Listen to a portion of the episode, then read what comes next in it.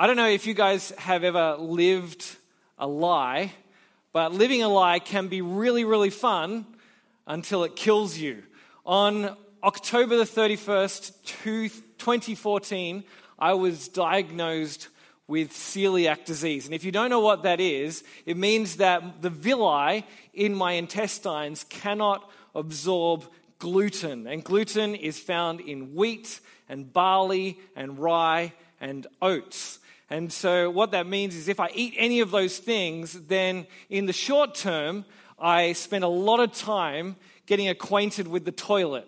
And in the long term, I get cancer and I die. So, it's not that great to have celiac disease. Now, it wasn't much of a surprise to me that I got diagnosed with this, that I found out that I was a glutard. It happened because my dad is a glutard and my auntie is a glutard, and I have cousins who are glutards, and my adopted sister, she also has celiac disease. So I guess you could say it runs in the family for want of a better term.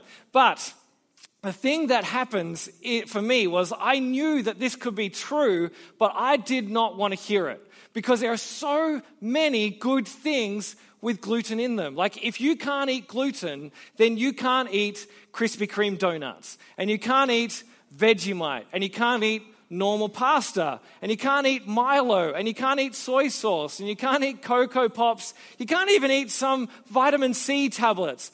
It is the worst. If you have celiac disease. So I decided I do not want to get tested for that. I do not want to know if I have this disease. I want to live my life eating whatever the heck I want. And for years, I just would get intermittently sick, and I would just say, Oh, it happens to everyone. And people would say, Tom, you should go to the doctor. I was like, I do not want to go to the doctor. I want to eat good pasta. That's what I want. And, they, and so people kept telling me to do this until eventually things got so bad that, like, for three years, I was just losing weight. And I got sick pretty much daily. Like, I would just have these stomach cramps. And then it all kind of came to a head like a week before I got married and I was hanging out with my brother in law. I'd been sick the day before, and I was like, Look, when you're sick, you've got to just eat a simple meal. So in the morning, I got up and I had some toast with Vegemite on it, which is pretty much gluten toasted with gluten on top. So I ate that. It was like the worst thing I could eat. And so we went to IKEA to pick up some stuff for the wedding. And I was walking around IKEA saying, Man, this maze is making me sicker than normal. This is the worst. I'm feeling terrible. And then we drive to Costco. And we get to Costco. I'm like, I can't even go in. I just have to stay in the car. So I sent my brother in law in. I just put the seat back and I lay there in so much pain in my stomach. I was like, this is the worst. Until eventually, like, I can, I can last, I can last, I can last. I was like, I cannot last. I need to go. So I jumped out of the car and I ran through the car park and I went up the, uh, up the ramp, which it turns out the ramp at Costco is kind of like they got the Great Wall of China and then like made it into an accordion and you just spend it forever. Like they could see me from space. And I got up into Costco and I found the toilets. And while most people go to Costco to get things in bulk, I got to drop things off in bulk. That's what I did at Costco. And so eventually I was like, this is so bad. I need to go to the doctor. So I went to the doctor and she tested my blood. And then I came back to her uh, later in the, the week and it was on the day before I went to, down to where I was getting married. And she said, Tom, you have celiac disease and you've had it for a long time. And I think she looked at me and she was like, You were so close to dying. I think she was really inspired by me that I was someone who was, you know, so sick, but loved gluten so much. They would hold on to gluten even if it almost killed them. And, uh, but I had to give it up because if I lived that lie, then I would have died eventually. This is a photo of me uh, on my wedding day or the day before I got married. It looks like one of those photos of people who are like dying of cancer and they're like, the last thing I want to do is get married. And it's like, I died like two weeks later. But luckily, I didn't. I put on heaps of weight because I stopped living this lie that I could eat gluten and be okay. And I started living as I truly was as a glutard. And now I'm, I'm doing fine. And I don't get sick very often at all. We can get rid of that before people start having nightmares. But I'm telling you this uh, because in the passage that we saw read to us today, the people that Jesus is talking to, he's telling them an unpleasant truth that they don't want to hear. He's telling them that they have been living a lie. If you have a look at the passage, if you've got a Bible, you can have a look.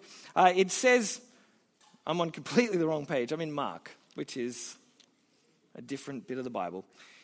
Here, this is what it says Jesus said, If you hold to my teaching, you are really my disciples, then you will know the truth, and the truth will set you free. And the people, they hear this and they get really offended. They're like, Jesus, that's not right. They say, we are Abraham's descendants and have never been slaves of anyone. How can you say that we shall be set free? They don't like Jesus saying, implying that they might be slaves. It, it, it makes them feel like they're bad Israelites. Like if you told an American that the USA is not the greatest country in the world, they will get offended. Or if you tell someone from New Zealand that New Zealand is just another state of Australia, they will get offended. If you tell someone from Israel that they have been slaves, they're getting offended. And Jesus then continues to just make things worse. And he says to them, Very truly I tell you, everyone who sins is a slave to sin. He's saying to them, You guys are slaves. If you have broken God's law, you are slaves. It's not about, you know, whether or not you have someone ruling over you, some political master. It's about the fact that because you are sinners, you are slaves to sin. Because you have broken God's law, you are a slave to sin. This is not a truth that you want to hear. It's a hard truth to swallow. But if you are going to be free from slavery, then you need to know that you are a slave. It's a worse thing to live in a lie and face death than to be told the truth and to be set free.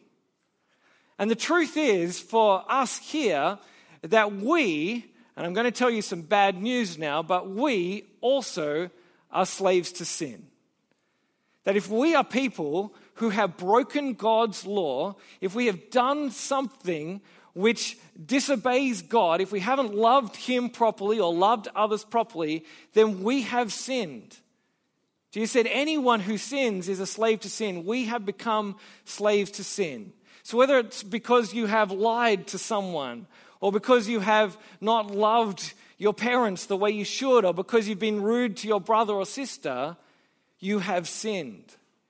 You've become a slave to sin. And chances are, whether or not you want to believe it, you know deep down that it is true. You know there are sins that you just can't stop doing. As much as you want to stop, you can't stop. You know, when I was about some of your age, when I was uh, in year six, actually, so a little bit younger than you, my family was, we got the internet. And in my day, when we got the internet, it was pretty new. It was pretty exciting. We had to get like a big computer and we plugged it into the phone line, then it rung up. It was like, do do do do you could hear your phone making, your computer making a phone call, which was really exciting. And then it talked to the other computer and went, and made these noises. It was like R2D2 was stuck in your computer. It was really fun. And then uh, you could go on the internet and you could like just go and do heaps of stuff, which in those days, there was the only thing you could do was like download Simpsons sound effects. So I did that. But then I had heard that on the internet there were naked people.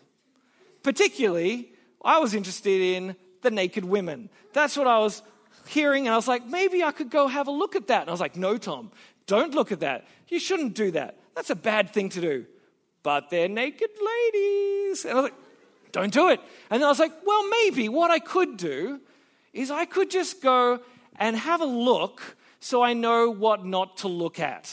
So I'll check if there are naked ladies there, and I'll be like, yep, that's there, should not look there. So I went and had a look, and I'm like, well, yep, there are naked ladies there, done, fine. But then my parents went out, and everyone left the house, and then I was like, oh, maybe I should just check if they're still there. like if they've disappeared, then, well, the internet's safe again. So I went back and had a look, like, oh, they're still there. Oh, there we go. And then every time I would often be like, okay, no more of that. I shouldn't do that. And I'd just keep going back. And I'd want to stop. And I realized that if I was looking at, at naked women, that it wasn't honoring to women, that I was treating them as objects just to be looked at. People for my visual pleasure, not as real humans. I knew this and I didn't want to do it anymore. But when I was alone, home alone, my computer would call to me. He'd be like, Tom, boobies. I'd be like, no, computer, I'm not doing that. Like, but Tom, there's boobies. Like, no. It's like, Tom, if you look at them in black and white, it's art boobies. And I'm like, well, I do like art. I love art. I better go do some art homework. And then, uh, like, I didn't care about art at all. And I couldn't stop, but I, I was a slave to my sin. And chances are you know what that's like. Some of you know exactly what that's like. Others of you will struggle with other things. Things where you've said, I'm not going to do that anymore, and you just keep going back and you do it again and again and again.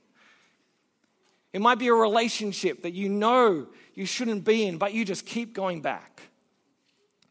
It might be the fact that you've decided that you are going to stop gossiping about your friend, but you just keep doing it.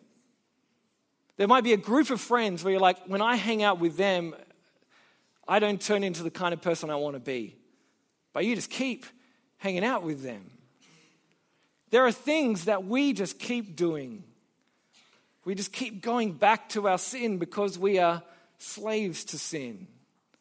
My guess is you know exactly what Jesus is talking about in this passage. So the question then is well, how can you escape? How can you stop living the lie that you are free and actually become free? Find true freedom. How can you be set free? Well, normally when you would escape slavery, you would find, you know, some kind of way out. I've been watching this TV show. It's called Underground, and uh, I'm up to the second episode. So if you've watched it, don't spoil it for me. But what has happened so far is there's some slaves in the American South, and they're plotting their escape. And so they're getting a team together, and they're making a plan, and they're forging documents, and they're, they're, they're figuring out how much money they've got, and trying to work out what the route is to escape. But we can't do that with our slavery because our slavery is not outside of us, our slavery is in us. Our sin is inside of us. So we cannot escape this slavery. Wherever you go, there you are.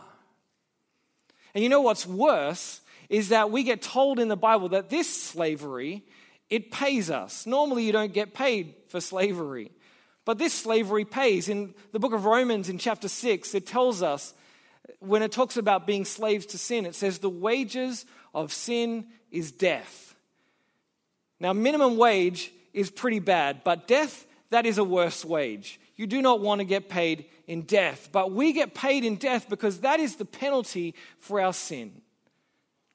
We get paid with eternal death because we have chosen to break God's law and we continue to break God's law. So the question is how do we get free? Well, Jesus gives us some of the answer here. In fact, he probably gives us all the answer. He says this Very truly, I tell you, everyone who sins is a slave to sin. But now a slave has no permanent place in the family, but a son belongs to it forever. So if the son sets you free, you will be free indeed. And what Jesus is doing there is he's showing the difference between a son and a slave. A son is someone who is in the family, they have rights and privileges as a son, they're safe in the family. A slave can be gotten rid of whenever. A slave can be punished, a slave can be kicked out. A slave has no safety, a son has full safety. Now, we don't encounter slaves all that much these days, especially not slaves like it was in Bible times. Uh, so maybe if I can speak about something else we might understand, we do understand what it means to be an employee. Is there anyone here who has a job? Great. Who here works at Macca's? Yes, good on ya. Who here works in a cafe? Any cafe workers here? Yeah, a few of you. Anyone here work at a cinema? Yes, cinema workers. I got my first job in a cinema. And the way that uh, I got this job was because I had to do work experience for school. And I was terrible at organizing work experience. All my other friends got onto it really early, so they got to work in like, you know, big executive offices, you know, with people who earned lots of money, or they got to go to TV studios or airports. I remembered about two weeks before I had work experience, I had to organize it. So I rang up the local cinema. I was like, um, would you let me come and do work experience with you? And they're like, yeah, for sure, because they probably wanted the free child labor. So I went to the cinema and I got to learn how to work at a cinema. It was great. I got to make popcorn and I got to make choc tops. I got to learn how to take tickets and, and put the coffee on. I was pretty much uh, a high flying cinema executive, I reckon, for that whole week. And then afterwards, the, the manager who liked me, she came up to me and she was like, Tom, You've done a good job. Do you want to work for us? And I was like, Yes, I do. I do want to work for you. I want a job in the cinema. I'm going to be in the movie industry. That sounds great. So I got given a job in the cinema, and it went really well for like two weeks. I was working there. It's going so well. And then I went home at the end of one shift. It was late at night, and I got a phone call at about 10:30 at night, and it was the other manager who didn't like me. And she was like, Tom, why didn't you put out the bins? I was like, I didn't know I need to put out the bins. She was like, Well, you do need to put out the bins. I was like, Sorry. And she was like, Don't do it again. And I never did it again because I never got a shift again. I rang up for the next six weeks. I was like, Do I have a shift? They're like, Nope. And then the next week, Do I have a shift? Nope. Never did I ever get a shift again. I got fired for not taking the bins out. When you're an employee, it's easy to get rid of you, especially if you're a casual minimum wage 16 year old. It's easy to kick them out. When you are a son, things are different.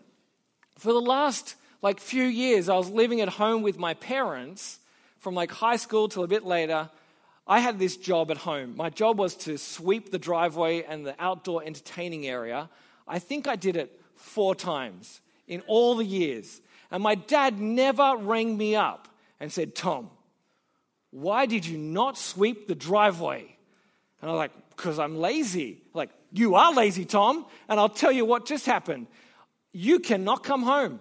I have gone to the registry of births, deaths, and marriages, and I've got your birth certificate, and I've taken my name and your mother's name off the birth certificate. You are legally an orphan now. And you know what? You cannot have my last name anymore. You are not Tom French. I have changed your name. Your last name is now No Sweep. And your middle name is Lazy. You are now Tom Lazy No Sweep. Don't bother coming home because you are not part of this family. You are done. See you later, Mr. No Sweep. That didn't happen. That never happened because as much as I didn't do my job, I was still part of the family. I was still welcomed in. I was always safe in my family. The employee you can kick out, but the son is safe in the family. And when you're in the family, you know that you are protected and looked after. Now, when Jesus is talking here about the son, he is talking about a very particular son.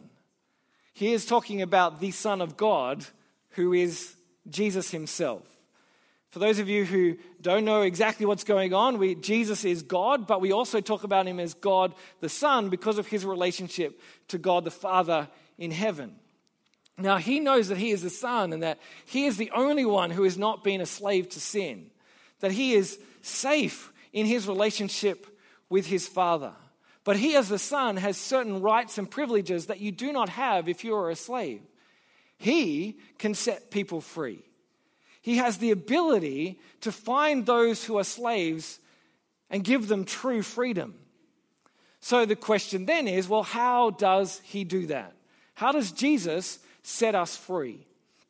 Well, if you remember, uh, going back, we see that the wages of sin is death. And we, excuse me, I just burped. In case you're wondering, it was butter chicken from lunch. What was I talking about? Right. Slavery to sin. The wages of sin is death. And we know this, and we're like, I need to escape this slavery. And so we sometimes will try and save ourselves and we'll do all these things to set ourselves free. And it could be like if you're the person who loves looking at porn, then you decide that the best thing to do to set yourself free is just to reframe it. That you're just living out your freedom. Or if you're the person who's stuck in a toxic relationship, then instead you decide to set yourself free by reframing it and just calling it love. Or if you are the person who has, you know, a terrible image of your body, then you decide to just reframe it and talk about clean eating and working really hard. Or if you're the person who is just so committed to your studies that you stress out completely and you decide to just reframe it and work harder and call it diligence. And sometimes when we try and set ourselves free from our slavery, we make these things more important than they are, and they become the things that enslave us. And now, not all these things are bad, some of them are, but love is not necessarily bad. It's definitely not bad unless you make it the most important thing. And being healthy is not bad, and studying is not bad. But if it is the most important thing, you become a slave to it. So it's not us who can save it, it has to be someone else who pays the debt that we have. If sin pays off in debt, who in death, who is going to pay it? It's the Son. When Jesus comes, he comes as a man to live with us, to teach us how to live and most importantly, to die for us and rise again. And as he dies, he pays the penalty for our sin. We pay the, we pay the price for our sin if he doesn't do it. But he has done it on the cross. All the punishment that you deserve and that I deserve for our sin, for giving in to our temptations, to breaking God's law, Jesus pays it for us. So that if we trust in him, we will be set free. Those whom the Son set free will be free indeed. We can be free if only we would trust in Jesus. We don't have to be slaves anymore. The Son can set us free. Now, you might be thinking, some of you like, well, okay, I get that, but I know what you're saying. You want me to become a Christian, to put my trust in Jesus. And that sounds boring. Like, do I really want to do that? Do I just have to live this no fun life where I have to like pretend to be nice and live in a church? Is that what I have to do? Well, the truth is that when we become free, we get set free to live the life we were meant to live. God created us to be people who live for Him, who don't give in to sin, but who live the life that He made us for, loving Him and loving others.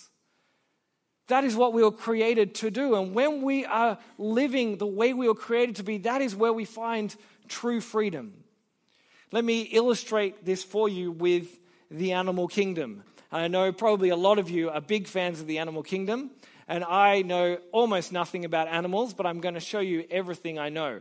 When I think about what is the most free creature in the world, it would probably be an eagle.